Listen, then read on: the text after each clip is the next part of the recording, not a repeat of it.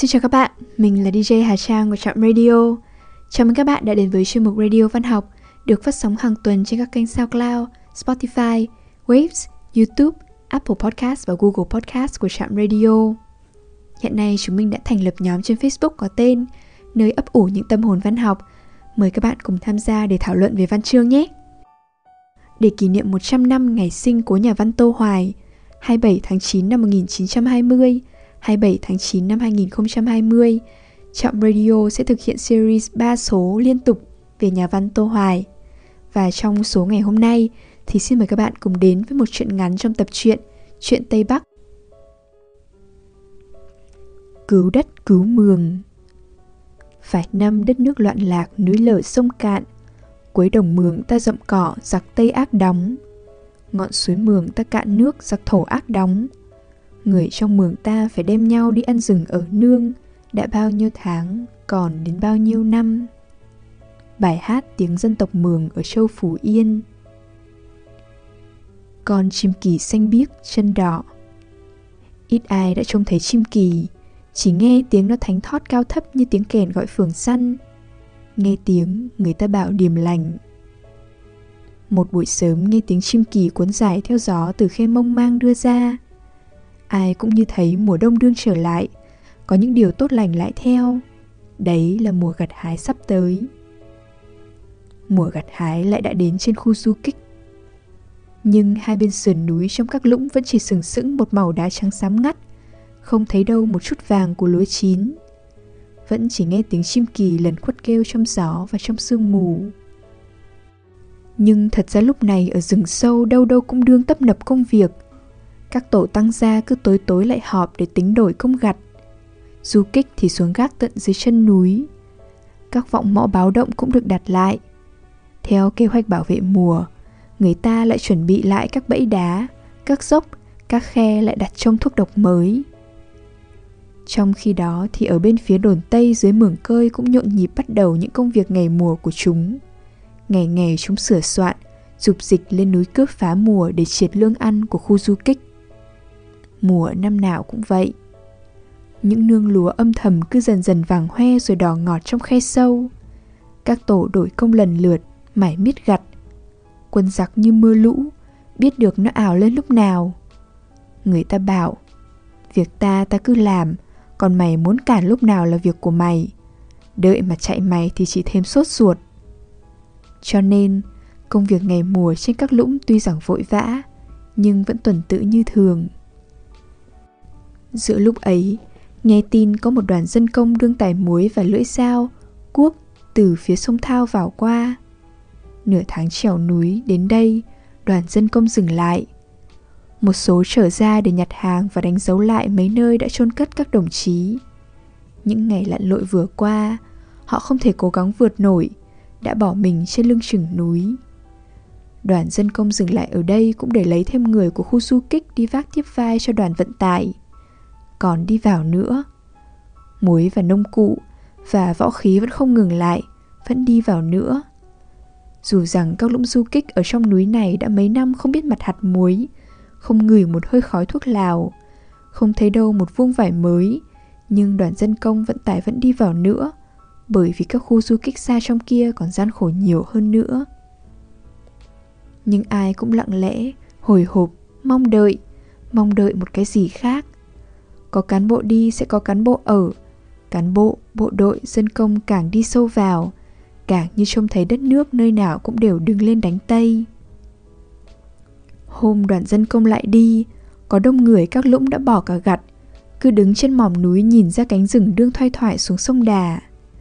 Chẳng biết có ai thật trông thấy đoàn người không, nhưng rồi lũng nọ đồn lũng kia, đông lắm, mỗi người một vác trên vai.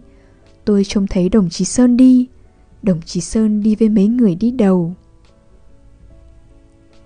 Người các lũng náo nức thăm hỏi đoàn dân công đi, không phải chỉ vì có dân công, bộ đội đi qua, mà còn vì trong đoàn đi ấy có đồng chí Sơn là một người đội viên đội võ trang, sau cùng đã ở lại khu du kích ngót hai năm.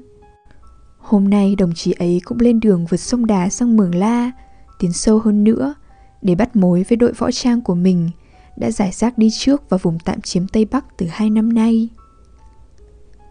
đồng chí du kích Nhấn hôm ấy bắn được một con phượng hoàng đất. Nhấn nướng vội một nửa, đem xuống làm lương khô biếu đồng chí Sơn đem đi ăn đường. Rồi Nhấn cứ lẽo đẽo theo Sơn, đưa Sơn xuống khỏi lũng. Mặc dầu những đêm qua, đêm kia, Nhấn và đồng chí Sơn đã trò chuyện dặn dò nhau suốt sáng không chợp mắt. Nhấn đứng lại, ngẩn ngơ nhìn Sơn, rồi Nhấn nói: "Anh Sơn ơi, tôi nói với anh chuyện này, tôi không phải người Mán, anh Sơn biết chưa?" Sơn biết chuyện ấy đã lâu, từ khi mới đến lũng. Nhấn thường hay nói, nhưng lần nào Nhấn nói lại cũng như nói một chuyện mới lạ. Tuy nhiên, Sơn đã hiểu rằng khi nào Nhấn muốn nói lại như vậy là trong lòng Nhấn đương có một điều ngẫm nghĩ vừa như buồn bã, vừa như tin yêu. Cho nên Sơn im lặng, Sơn đợi Nhấn nói. Phải, Nhấn không phải người Dao. Dù cái áo trảm tay rộng rách lớp tướp kia, dù mái tóc kín gáy lại xõa xuống khuôn mặt sạm như mặt người ngồi khói cả mùa đông vừa bước ra cửa rừng kia, ai chỉ mới thoạt trông tầm vóc người nhỏ lặn và con mắt sắc, vành cằm nở, cũng biết được Nhấn không phải người Dao. Nhấn nói, năm xưa, hôm mẹ tôi bán tôi lên Mán, tôi vừa đi vừa khóc, tôi bảo, mẹ để cho ta khổ một mình thế này, bao giờ ta biết cầm dao thì ta đi giết chết mẹ. Nhưng đến khi tôi nhớn, bố nuôi đem tôi xuống cho gặp lại mẹ, thấy mẹ chỉ khóc thì tôi cũng khóc, không còn nhớ đến con dao nữa. Mới biết mẹ con tôi ai cũng cùng khổ cả, không biết làm thế nào cho hết được. Nói đến đây Nhấn lại khóc.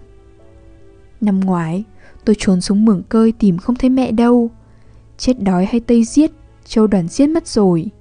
Anh Sơn à, mùa này xong tôi lại xuống tìm mẹ tôi nữa. Lần này tìm thấy thì Nhấn nên đón mẹ lên ở trên mương này. Phải rồi, phải rồi. Nhấn hấp tấp nói như chợt nghĩ ra. Ánh mắt vui hẳn lên nhìn Sơn. Chỉ một lát sau, anh Sơn đã đi khuất. Nhấn đứng lại, Nhấn lại buồn. Bỗng dưng Nhấn nhớ đến mẹ và đời mình. Mẹ Nhấn ngày trước, người làng gọi là cô Ảng. Cô Ảng xưa đã một thời đẹp nức tiếng đất Mường Cơi.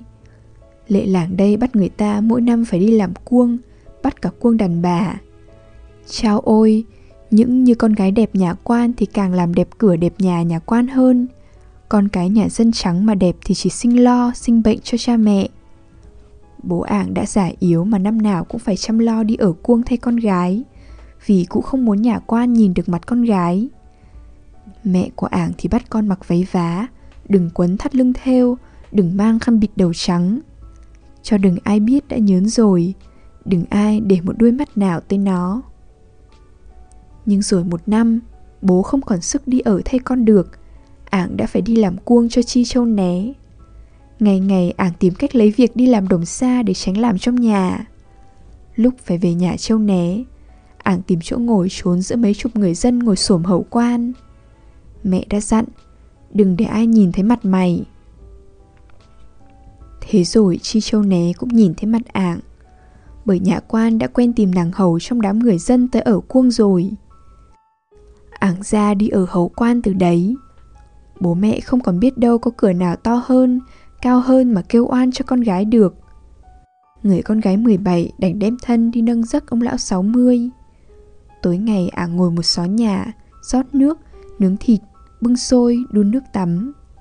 Con mắt mờ mịt không còn lúc nào ngước trông ra, cho thấy được mùa nào có con chim nào đã về qua dưới cửa sổ. Ngót mười năm đầy đọa Ảng, rồi chi Châu né chết. Cô Ảng được trở về làng.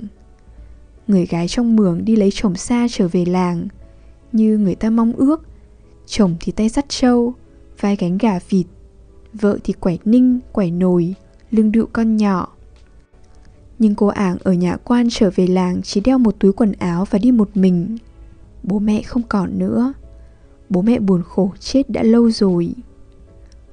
Cô Ảng ở nhà Châu né về, nhưng từ đấy lại thành ra người chuyển tay của các quan châu, quan lang, những ông chúa đất ở Mường Cơi, ở Châu Mường Vạt, ở Châu Mường La.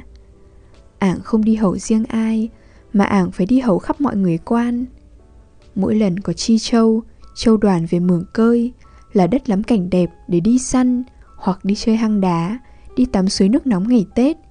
Các quan đều cho gọi cô Ảng theo hầu rượu, hầu thuốc viện, hầu chăn đệm. Tan cuộc chơi lại cho cô Ảng về.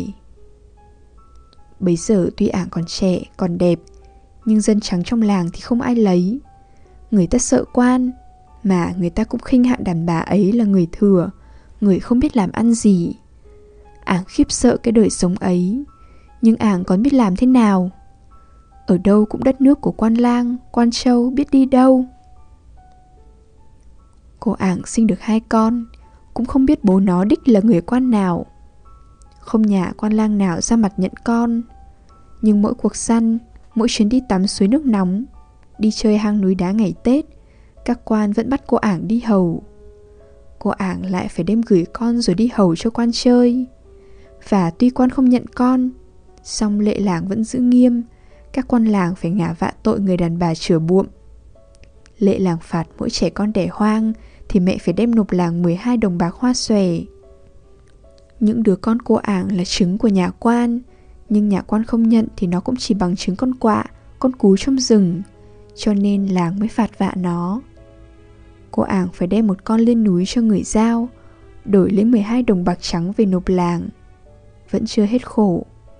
Không có chồng, trong nhà lại không có đàn ông, thế thì phép quan châu cũng không chia cho đàn bà được phần ruộng để làm. Mẹ đành phải ôm con la liếm đi vét cối giã gạo ngoài suối xin ăn. Mười mấy năm đã qua, rách quá, ốm quá, già quá. Chẳng mấy lâu là người Mường Cơi đều đã gọi cô Ảng là bà lão Ảng, bà lão Ảng ăn mày. Khi còn bình yên, Nhấn đã lớn, mỗi năm một lần, Nhấn đem một con gà xuống Mường Cơi biếu mẹ. Hai mẹ con thấy nhau chỉ khóc. Con ơi, vì mẹ khổ mà hai con của mẹ, đứa thì hóa ra trâu, đứa thì hóa ra bò. Ba năm nay, giặc Pháp trở lại chiếm Mường Cơi, lập lại quan châu, quan mường. Các làng ven rừng không chịu cúi đầu, đều bỏ lên ở bí mật trên núi. Nhấn không xuống thăm mẹ được. Bà Ảng già cũng không biết đường nào lên núi. Có lần Nhấn xuống, phải khi đồn canh ngặt quá, không vào được làng. Nhưng nhiều người Thái, người Mường bỏ Mường Cơi chạy lên ở khu du kích. Họ kể họ vẫn thấy bà lão Ảng còn sống, bà ở một mình. Hỏi, em tôi đâu? Người con gái bà ấy đâu? Người ta chép miệng. Đứa con gái lớn ấy lại phải đi hầu ông Triều bà nàng nhà Châu Đoàn Cầm Vàng rồi, lại đến bỏ đi thôi. Bỏ đi thôi, bỏ đi thôi. Những tiếng ma rùng rợn thì thảo vang lại. Nhấn nằm vật xuống, lịm đi. Nhưng rồi dần dần Nhấn nghĩ, không, không thể bỏ đi thôi.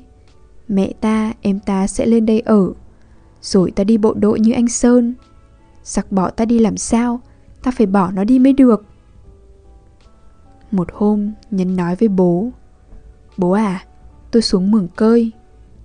Ông Xanh đương mài dao, ngẩng mặt lên, trừng mắt hỏi. Nhấn bảo, tôi đi đón mẹ đón em lên làm nương cho ta đây. Ông lão ừ một tiếng, rồi lại cúi đầu, mải miết đưa lưỡi dao trên hòn đá. Bao giờ Nhấn hỏi, Nhấn bàn gì với ông Xanh cũng ừ. Ông quý Nhấn, ông chỉ có một mình Nhấn. Và chăng, từ khi đồng chí Sơn đến ở nhà ông, hai người có bàn việc, Sơn dạy chữ cho Nhấn, ông biết nó đã lớn khôn. Lại nữa, lúc này các lũng nương gặt, nhưng đã sắp đặt sẵn cả. Người thì ở nương cũ canh thóc, người thì đi làm nương mới. Nhà ông có hai bố con, chưa biết ai ở, ai đi. Ừ, tìm mẹ con bà Ảng lên đây. Có một việc dễ thế mà mấy năm nay đã nhiều người dưới làng bỏ tay lên núi ở, sao ông chưa nghĩ ra?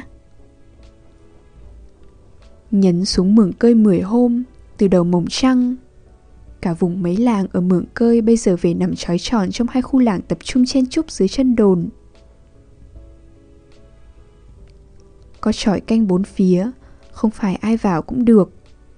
Nhấn ở ngoài ruộng đợi, rồi một đêm, Nhấn trèo trộm được vào mường. Nhấn tìm đến một cái lều cối nước ở bờ suối mà người ta đã bỏ hoang. Mẹ Nhấn ở đấy. Câu đầu tiên Nhấn hỏi mẹ, em tôi đâu? Vào ở nhà quan Cầm Vàng rồi. Đã bao lâu? hai năm nay. Nó có hay về với mẹ không? Từ khi đi chưa về. Bà Ảng nói rồi khóc, Nhấn bảo. Rồi bộ đội ta sẽ về đón nó. Bây giờ mẹ đi với tôi. Đêm ấy Nhấn dắt mẹ đi. Cuối mồng trăng Nhấn mới về tới Lũng. Nhấn cõng mẹ từ chân núi lên đến khe Mông Mang. Nhấn còn nhớ mãi lúc bấy giờ, đi giữa hai khe núi có nương lúa chín vàng len lỏi cạnh từng hốc đá. Bên tai lúc nào cũng nghe vi vút tiếng chim kỳ kêu bốn phía. Mẹ và con vừa đi vừa nói chuyện vui. Ông Sinh ra tận đầu Lũng đón hai mẹ con Nhấn. Bà Ảng hôm nay lên kháng chiến cứu nước với chúng tôi à? Nước mắt bà Ảng giàn giụa. Tôi chỉ còn biết giữ nương như người sắp chết thôi.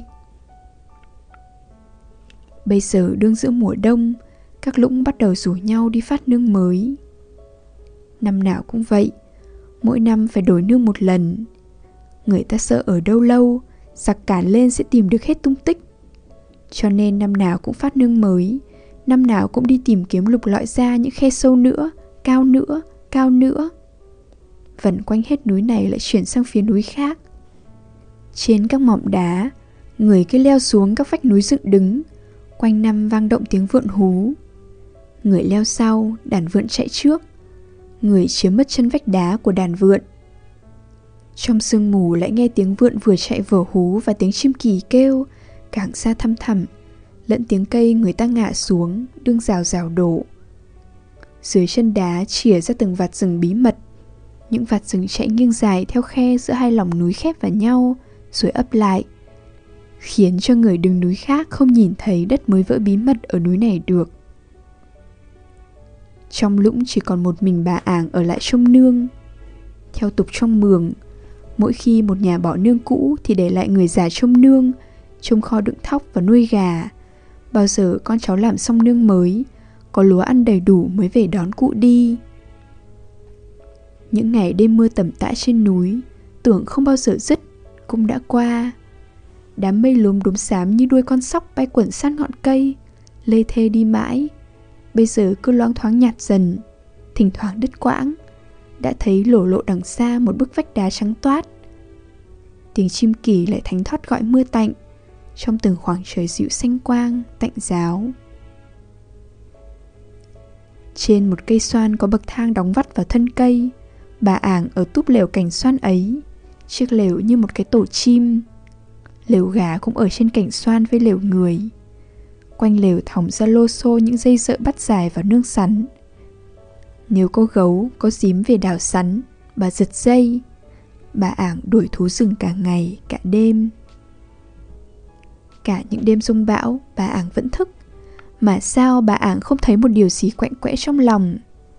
Bà Ảng ngồi im trong chiếc lều đảo điên giữa cành cây, trông ra những mô đá lúc đen xì, lúc bóng nhoáng, lôi nhô trên nương. Nhưng bụng bà vẫn yên tĩnh như lúc trời tạnh. Bà đương nghĩ, một đời tao không biết mặt cái ruộng, tao không biết đi làm nương. Bây giờ dạ sắp chết mới được biết ngồi canh nương của mình thế này. Nghĩ thế trong lòng vừa bùi ngùi vừa vui. Trời đã tang tảng, bà kéo cái dây hạ chuồng gà trên cành xoan xuống. Cho đến lúc có ánh nắng, bà Ảng mới thả đàn gà. Rồi bà dạo xem qua các giàn bí đỏ, thấy quả nào đã già mặt, bà cắt đem đặt lên phơi nắng trên các tảng đá. Sau bà sang nương sắn để xem đêm qua có dím về đào sắn không. Đấy là những công việc đều đặn mỗi sáng của người trông nương. Xong một lượt, bà Ảng trở về gốc xoan, lấy bốn cái bẫy chuột đem vào cài lên những bịch thóc trong lán ven rừng. Bà đã buộc được bốn cái bẫy. Một đời người phải khổ sở, sắp đến ngày chết mới được bẫy ăn thịt chuột làm hại thóc nhà mình. Bà Ảng ôm bó bẫy chuột, vừa đi vừa tính việc.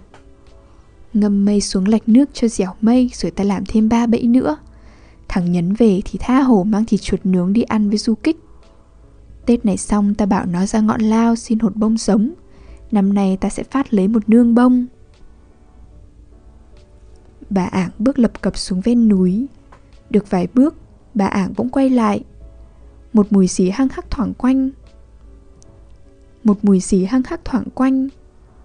Bà nhớ ngay những hôm lính say rượu à à từ trên đồn xuống đuổi bắt đàn bà con gái dưới làng. Mùi quần áo lính nó cũng hăng hắc. Mấy năm sống dưới chân đồn, bà Ảng đã thuộc cái mùi ghê rợn ấy. Bà Ảng vội ngẩng đầu thì, trời ơi, đã thấy trên đầu nương lối nhố những lính trắng vàng lôm lốp. Một lũ chạy xuống suối lôi xốc bà Ảng lên hỏi: Nhà bà già ở đâu? Nhà ta đây. Hôm nay Việt Minh đi đâu? Chỉ có người già trong nương, đã mấy năm nay ta cũng chưa nhìn thấy một người. Nó đi đâu cả? Tản cư ra Mường Lò rồi. Nói láo, đây mới là nương, còn nhà chúng nó ở chỗ nào?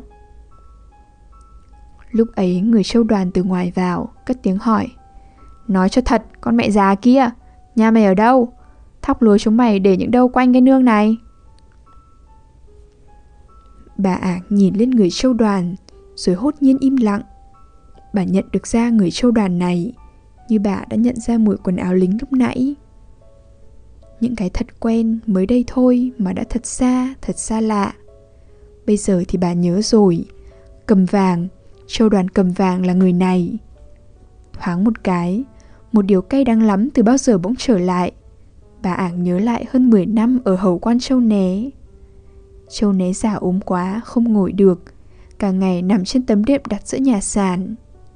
Mỗi bữa ăn, cô Ảng lại đem giỏ xôi đến bón cho lão từng miếng.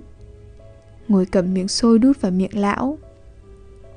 Ngồi cầm miếng xôi đút vào miệng lão, cô Ảng thường ngồi phía trong vách nhìn ra, và bao giờ cũng trông thấy cái cằm bạnh của lão đưa đẩy triệu trạo, mà cô Ảng thản nhiên như trông con trâu giả nhai trầu. Những năm ấy thì thằng cầm vàng này còn bé, thường đến đứng xem cô nàng hầu bón cơm cho bố nó. Ảng nhìn thằng bé, cô thấy cái cằm cũng bạnh ra như tạc cái cằm bố nó.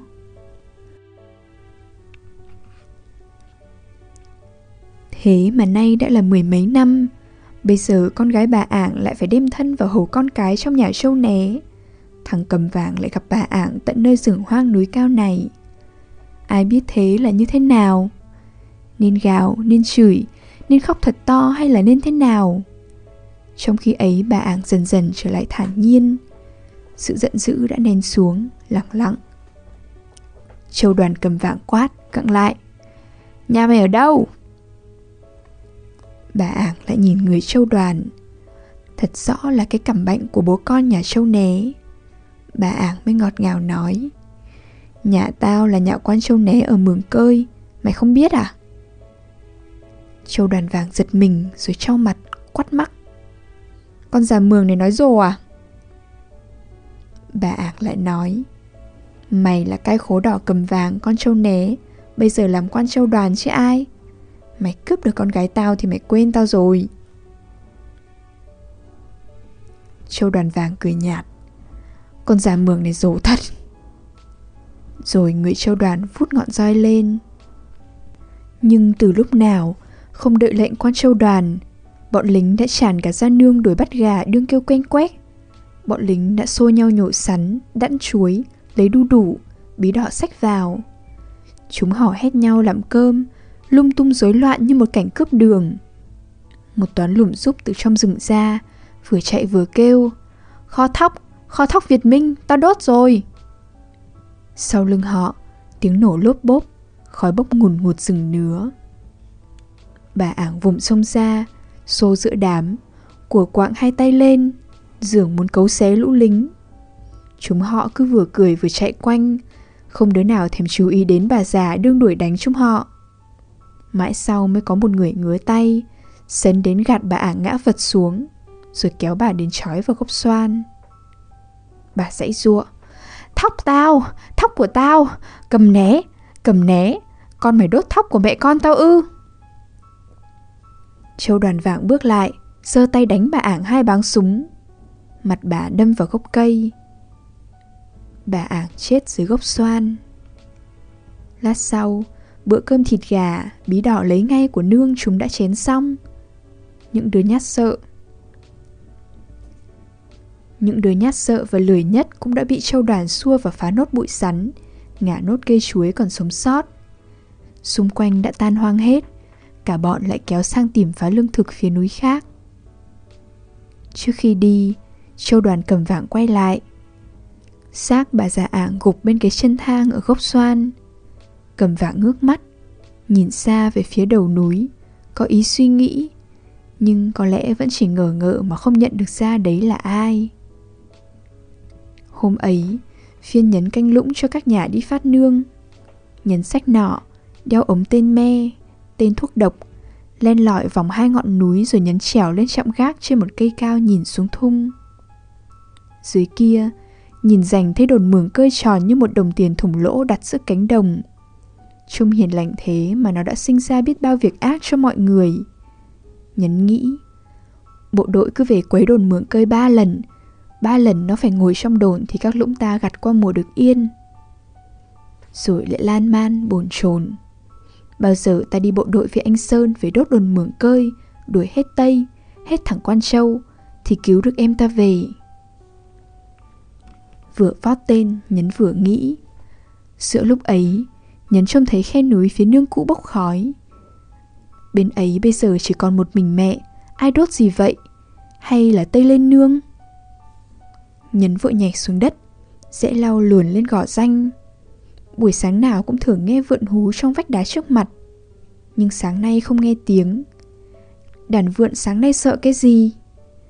Kinh nghiệm, nghe tiếng vượn kêu xa hay kêu gần cũng biết được có người đi qua.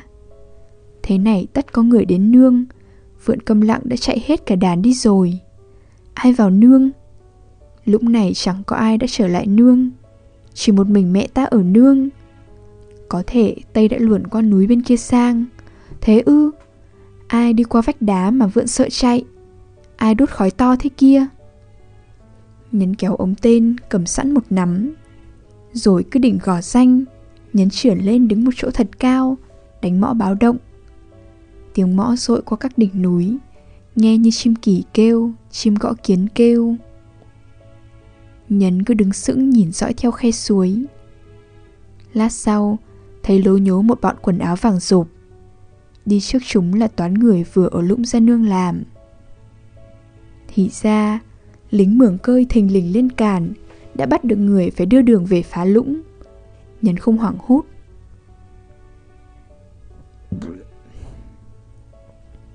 Nhấn không hoảng hốt. Mỗi năm thường nhiều lần chống đánh với Tây đồn Mường Cơi, Nhấn trải cảnh này đã quen, và cũng đã thường nhiều khi có người bị bắt như thế. Ở các lũng, hỏi đến cả chục người, ai cũng đã có lần bị đạn Tây bắn phải, chẳng ai tránh khỏi. Nhấn bỏ xuống thấp, ra sát trên đồi, ngay đầu toán lính và người đi vào. Mấy lần Nhấn dương nọ nhưng không bắn được. Nhấn lại đuổi.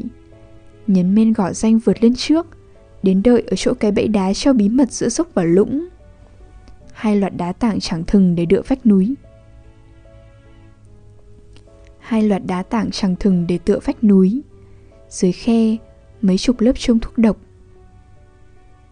Vào đến giữa hõm núi, toán người ở lũng đột nhiên đứng lại. Bọn lính đằng sau bị dồn lên, đứng ùn lại.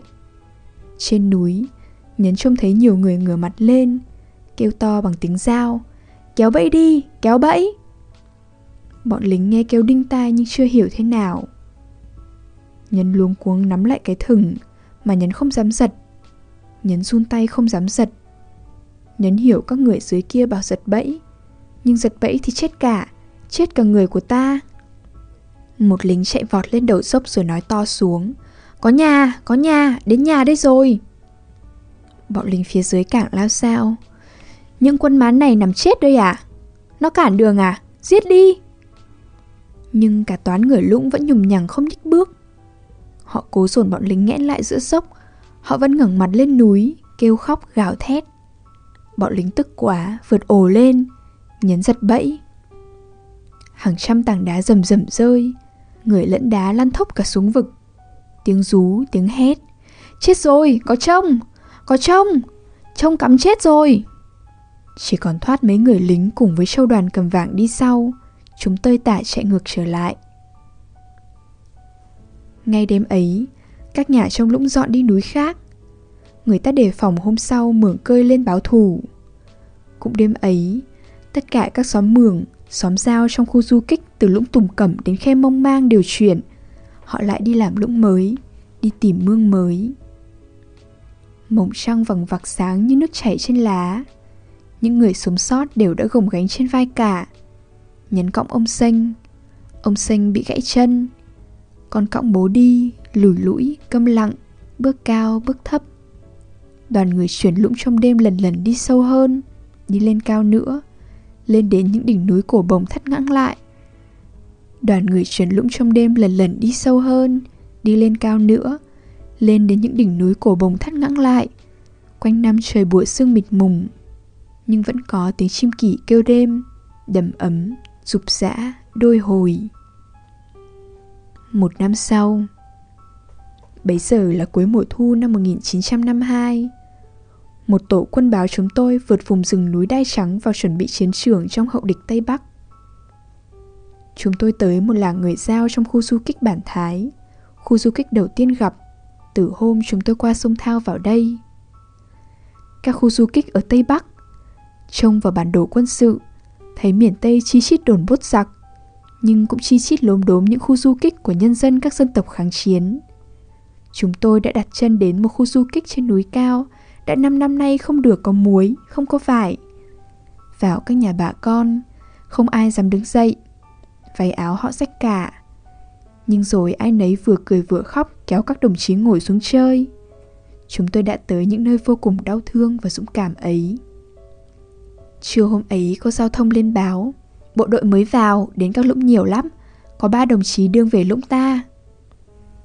Nhấn hấp tấp hỏi, phải bộ đội anh Sơn không? Rồi Nhấn chạy ngay ra. Cả lũng, tất cả lũng kéo ra đầu dốc nhìn xuống. Người ta xôn xao, trời ơi, bộ đội, bộ đội. Từ khi đội võ trang phát triển vượt sông Đà sang Mường La, từ khi đồng chí bộ đội sau cùng là Sơn đi khỏi, thì bây giờ các lũng mới lại được trông thấy bộ đội.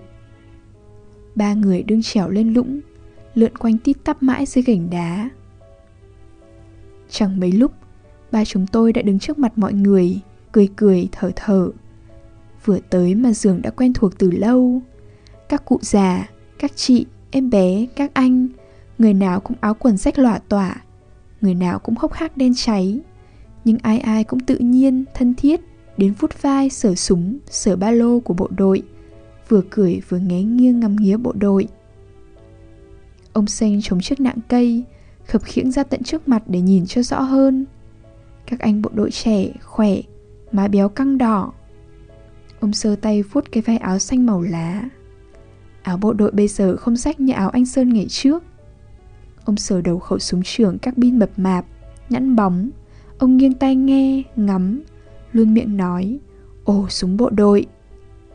Ông nhìn, ông nghĩ, không có ai gầy ốm như ngày trước nữa rồi. Điểm tốt thế này thì đánh được giặc rồi. Từ nãy Nhấn đứng im, Nhấn thở thẫn nhìn chúng tôi. Rồi Nhấn hỏi, các đồng chí có gặp anh Sơn không?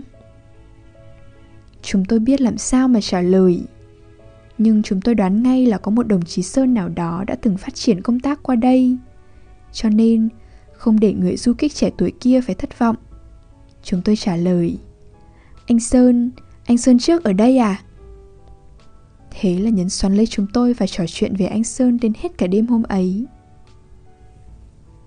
Hôm sau, chúng tôi từ khu du kích bí mật tiến xuống làm nhiệm vụ điều tra đồn Mường Cơi. Cùng đi có cả Nhấn. Ông già Xanh chống nạng đưa con một quãng ra đầu núi. Ra đi lần này vào lúc các lũng lại đương tấp nập sửa soạn một mùa gặt mới, lại đương chuẩn bị chống càn, và các tổ tăng gia lại rủ nhau đi phát nương mới như mỗi năm theo lệ thường chuẩn bị. Sau này, mỗi khi kể lại chuyện hôm Nhấn đi, Nhấn nói rằng lúc xuống dốc núi, Nhấn trông thấy Mường Cơi thấp thoáng dưới bóng sương. Nhấn nhớ đồng ruộng, nhớ làng mạc ven chân rừng, có ao cá, có đồi chè, có chuồng lợn. Và bấy giờ là một buổi sáng, tiếng chim kỳ cuốn dài theo gió từ các hốc đá còn mù mịt sương sớm đưa ra. Rồi Nhấn nhớ lại cả cái đời thảm của mẹ và đời mình. Nhấn muốn khóc. Giữa khi ấy thì nghe tiếng chim kỳ, tiếng chim kỳ lanh lảnh như kèn dục phường săn. Nhấn không khóc được. Nhưng từ đấy, trong đời chiến đấu của người bộ đội, mỗi khi nghe trên cánh rừng, đầu rừng nào có tiếng chim kỳ kêu, Nhấn tưởng như hồn mẹ và hồn em đi đâu cũng vẫn đuổi theo thăm hỏi Nhấn.